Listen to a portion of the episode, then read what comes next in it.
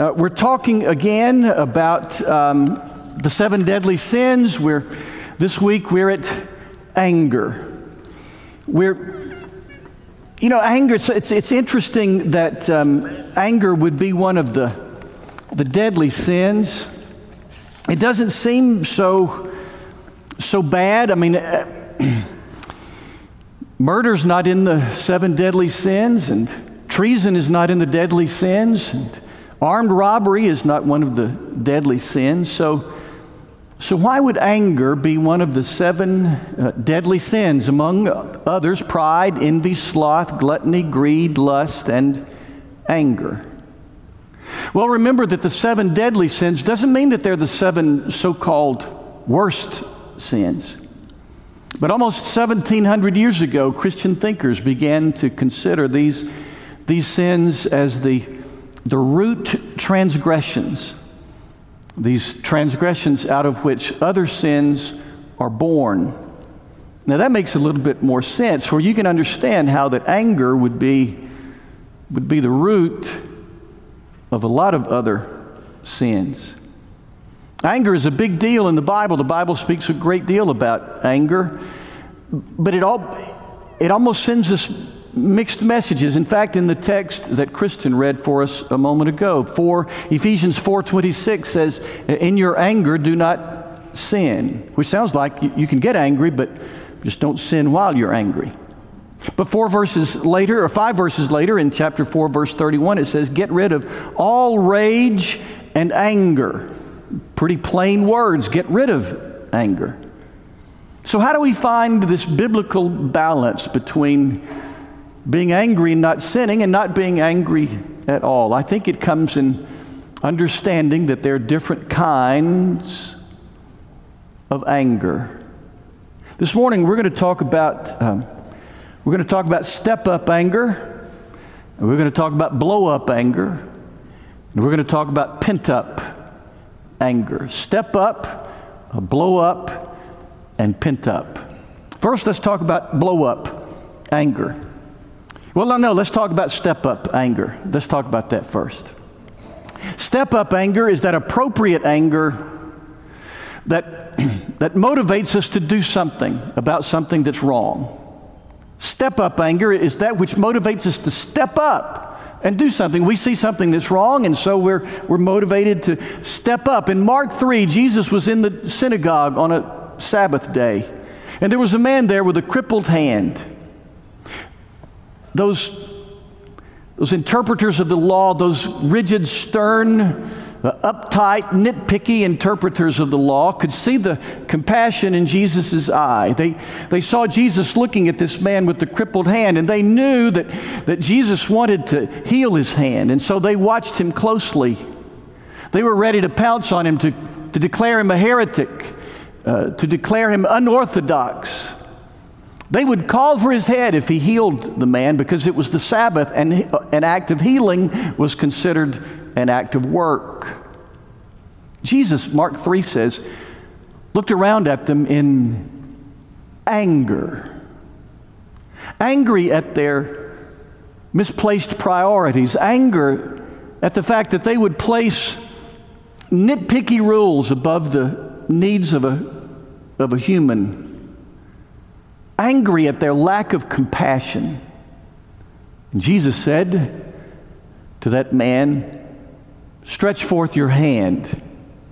And he did, and Jesus, Jesus healed his hand. Jesus looked around at anger, at things that were wrong, and he did something constructive, productive, instructive. In the Bible, there are lots of stories of, of people with good anger who stepped up and did something. Nehemiah, angry at, at um, injustice. Moses, angry at idolatry. Jesus, angry at legalism and at profiteering in the temple. Remember how he, he cleared the temple from those who were profiteering in the temple? It's a good thing to get angry about good things and to step up and, and do something. On May the 3rd, 1980, Carrie Lightner, age 13, was walking down the street of her home in Fair, Fair Oaks, California, headed to a church carnival when a drunken driver swerved and ran over Carrie and killed her. The man, the driver, fled the scene. When they finally caught him, they realized that this man had several citations for driving under the influence of alcohol. But he was still driving. Candace Lightner, Carrie Lightner's mother, was angry. She was angry at the driver. She was angry at, at all those who drive under the influence of alcohol. She was angry at the laws that were so inconsequential, that the laws that treated driving under the influence of alcohol so lightly. She was angry that, that to get caught uh, driving drunk, you'd just get a slap on the wrist. She was angry that people would, would get caught and be cited and then still be out there again. So she was so angry that she founded MADD, Mothers Against Drunk Driving. See, that's step up anger. You see something that's wrong and it makes you angry and it motivates you to do something. That's a good anger. That's a good anger. But, but every anger, anger, all anger is not step up anger. There's also blow up anger. In James 21, the Bible equates anger with moral filth and evil. So, what makes some anger so bad? Well, it depends on, on what makes you angry. In the story of Jonah, remember Jonah swallowed by the big fish? In chapter 4, verse 1, the Bible says Jonah was very angry. But then in, in, chapter 4, verse 5, it says that God asked Jonah, Jonah, do you have a right to be angry? Pretty good question. Do you have a right to be angry? And often the answer is no. I, have been offended, somebody hurt my feelings, I've been dismissed or misunderstood or underloved, underappreciated, and so I get angry. You know, when, when we have no right to be angry, well, that's, that's bad anger. That's, that's sinful anger. Whether or not anger is bad depends on why we're angry. It also depends on, um, on what we do with our anger. When we get angry, do we lash out? Do we berate people? Do we regurgitate our inner venom all over people around us? Proverbs 29 11 says, A fool gives full vent to his anger. A fool just lets her rip. A fool says, I don't care what they say, I don't care who's around here. I got some things I want to get off my chest. A fool just tears into people. A fool raises his or her voice. A fool just lets her rip. But, but a wise man, the Bible continues, a, a fool gives full vent to his anger, but a wise man keeps himself under control. A wise man keeps himself under control. Some of us uh, probably need to keep ourselves under control. Some of us probably need to stop having temper tantrums. It wasn't cute when we were little, and it's not cute now. Some of, us, some of us might need some help with a counselor to do that. You know, anger, anger management is a thing. A fool gives full vent to his or her anger, but a, a wise person whew, remains under control. In the 1940s, Branch Rickey was the general manager of the Brooklyn Dodgers. Branch Rickey saw a young man named J- Jackie Robinson, a young black man who was an outstanding baseball player. He was playing in what they then called the Negro League. But Branch Rickey saw that Jackie Robinson was such a talent that he, he deserved a place in the major leagues, but there were no black men in the major leagues. Now, Branch Rickey was a businessman to be sure, and he saw that, Jackie Robinson, as talented as he was, would translate into a winning team, the Brooklyn Dodgers, which would translate into money at the ticket office. He was a businessman for sure, but Branch Rickey was a deeply devoted follower of Jesus. In fact, Branch Rickey was one of the founders of FCA, the Fellowship of Christian Athletes. Some years earlier, Branch Rickey had seen a black man whom he deeply admired mistreated, and it had stuck with him. And he saw now an opportunity to help make things right. So Branch Rickey signed Jackie Robinson. He integrated the major leagues. He signed Jackie Robinson to play with the Brooklyn Dodgers. But Branch Rickey knew, and Jackie Robinson knew, that this would not be easy that in the 1940s to integrate the major leagues would be a, a big, frightening, potentially awful deal. And Branch Rickey was concerned about that. Jackie Robinson was known as an aggressive guy. Some even called him a hothead. And Branch Rickey said to Jackie Robinson, Now, Jackie, people are going to say mean things. People are going to, people are going to insult you. People are going to make you angry. But you cannot retaliate. You cannot respond by lashing out. If you do, people will write you off. They both understood the, the importance of that moment. And Branch Rickey said, Jackie, you cannot, you cannot respond in anger. There's an important scene, the movie 42, which is the number that Jackie Robinson wore. The, the, the, movie 42 tells that story of Branch Rickey and Jackie Robinson. And in that movie, there's an important scene in the office of Branch Rickey. According to ESPN, it is an accurate description of a real conversation. Branch Rickey was saying again to Jackie Robinson, You cannot respond in anger. Jackie Robinson asked him, Mr. Rickey, are you looking for somebody who doesn't have the guts to fight back? Hear that question. Are you looking for somebody who doesn't have the guts to fight back? Branch Rickey answered, No. I'm looking for someone who has the guts not to fight back. A fool gives vent to his anger. A wise man keeps himself under control. And Jackie Robinson proved himself to be that kind of person because as people hurled all kinds of racial slurs and insults at him, he kept his mind on baseball. He didn't retaliate and helped pave the way for the civil rights movement that would begin a decade later. Jackie Robinson is one of the most pivotal members of our American history.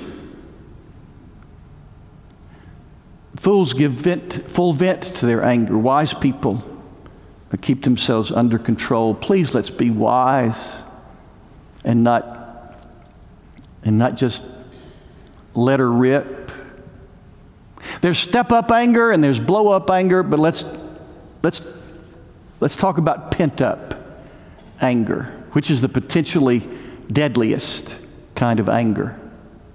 By pent up anger, I'm talking about this bottled up, deep anger that some of us carry around with us secretly. Someone said life is like a tube of toothpaste. You never know what's inside until you get squeezed. Well, when you get squeezed, what comes out? Somebody insults you something happens you don't like, if venom comes out, if anger comes out, then there's something wrong not just on the surface, but there's something wrong way down deep inside. Maybe some of us need to let some things go. In the Judean foothills near the valley of Elah, the Valley of Elah, by the way, is where David killed Goliath. To this day, in the Judean foothills near the Valley of Elah, there's this big mound of dirt and rocks, which is said to be the grave of Goliath. Now, it's almost certainly not the grave of Goliath, but that's what people say. And there's a tradition to throw rocks on the grave of Goliath. So buses will come by and people get out and grab a rock and throw it. I did. I joined right in. He's been dead 3,000 years. And we just won't let it go. Poor Goliath, may he rest in peace. Let, we ought to let that go. Some of us are mad at somebody. We all have our Goliaths. And so we carry that around, and it seethes, and it percolates, all beneath the surface, this deep, pent up, secret anger that we carry around. Anybody know who Elsa is in the movie Frozen? What was the song she sang? Yell it out. Let it go. Exactly. Elsa's a pretty good prophet. We, we just, some of us got some things we ought to just let go because they're, they're resting beneath the surface. And sometimes they, they break forth in anger. But there's something besides grudges that's even more dangerous, more deadly than grudges. And that's the, the fact that our, some of our anger grows out of deep pain. Some of us have been hurt so badly and so deeply that that pain has resulted in deep, profound anger. Some of our anger grows out of deep hurt, hurt so deep that the only answer is to, is to go back and be healed of that pain.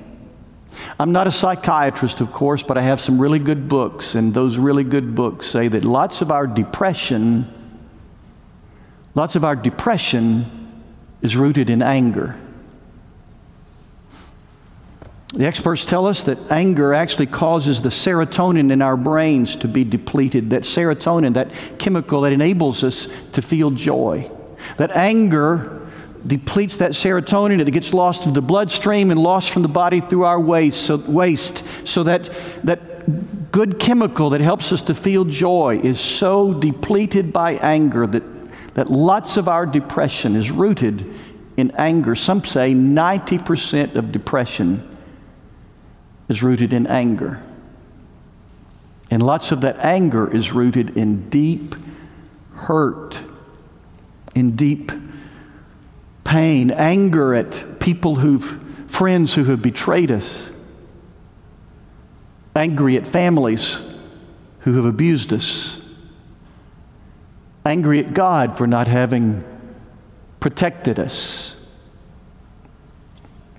Sometimes that deep, bottled up anger explodes like a volcano that has, has lain dormant for decades, then triggered by something. The volcano erupts. So it is with some of us. We, at some point in the past, hurt so deeply that the pain has grown into anger. And when we get squeezed, uh, we erupt. Good counselors can help us, and I hope you understand the importance of, of good counseling. But ultimately, the only answer to that deep pain is to forgive. To forgive the one who hurt us so deeply. To forgive does not mean that we we have to trust that person again. It doesn't mean we have to like that person again. It doesn't mean we have to hang out with that person anymore. It doesn't mean we have to subject ourselves to his or her abuse anymore. Forgiveness means that we let our Lord work a miraculous work in our hearts Forgiveness means we, we, we let our Lord work a miraculous work in our hearts whereby we are able to say, I'm not going to hold this against him anymore. I'm not going to try to hurt her anymore. I'm going to I'm going to forgive.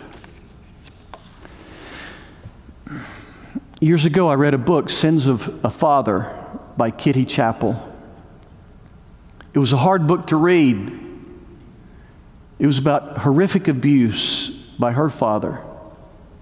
There were times when I had to sit it down and go do something else. You know, there are lots of things I can see in the movies or on TV. I can, you know, I can watch blood and gore and it doesn't bother me, but abuse, I just can't stomach abuse. And when I, I read this, there were times, again, I had to just sit it aside. Kitty Chappell, on the very first page of her book, says, My earliest memories were of him, her father, beating my mother as I cringed in a corner, holding my hands over my ears, did not shut out her screams. She talks about watching as her father would beat her brother Clyde. She tells of her father killing their pets, just slaughtering them out of pure evil. She talks about her 13th birthday. Her mother wanted to throw her a birthday party for her 13th birthday, but Kitty Chappell refused. Her mother had a black eye and a bruised jaw, and Kitty Chappell didn't want her friends to see that. So she celebrated her 13th birthday alone. She blew out 13 candles by herself and made a wish. Her wish was, I wish my father were dead. she was still a teenager when her Uncle Paul came by one Sunday morning, wanted to know if she wanted to go to church. Surprisingly, her father let her go. And at church that Sunday, she heard things she had not heard before. This is how she described it. The preacher said things like this through Jesus. God reaches down to us on our level, right where we are, regardless of our condition, and invites us to Him. But she wondered, she said, How could God love me? I'm so worthless. My earthly father doesn't love me. How can I expect a perfect God to love me? Especially, especially since I have these evil thoughts about my father in my heart. She came to a point of decision, she said, when she had to decide would she pursue her plans to kill her father, or would she turn her life over? To this God she had been told was merciful and loving even for her. And she did turn her life over uh, to the Lord Jesus and, and in time experienced healing and transformation. In that book, Sins of a Father, there are lots of lessons that she teaches, but I, I want to mention only one. She talks about the the lesson of accountability and responsibility. She says, You and I are responsible for how we respond to our hurt. We cannot do anything about those who hurt us. We cannot erase the tape. We cannot change the past. We cannot undo the hurt. But we are responsible for how we respond to that hurt. We can decide to be angry people. We can decide to we can decide to be like those who hurt us. We can decide to suppress and repress that anger and carry it around until it explodes. Or we can forgive. You may have heard, and I think it's true, that if we don't heal from our pain, we will bleed on people who did not cut us. That if we don't, if we don't heal, then our anger will explode onto people who are completely innocent, who had nothing to do with our deep pain.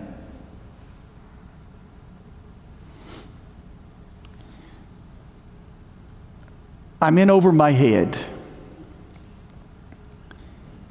This is a, a, truth that weighs heavily on me because I know it weighs so heavily on so many. And in just a few minutes, I can't, I can't fix that. But I plead with you to, to find healing.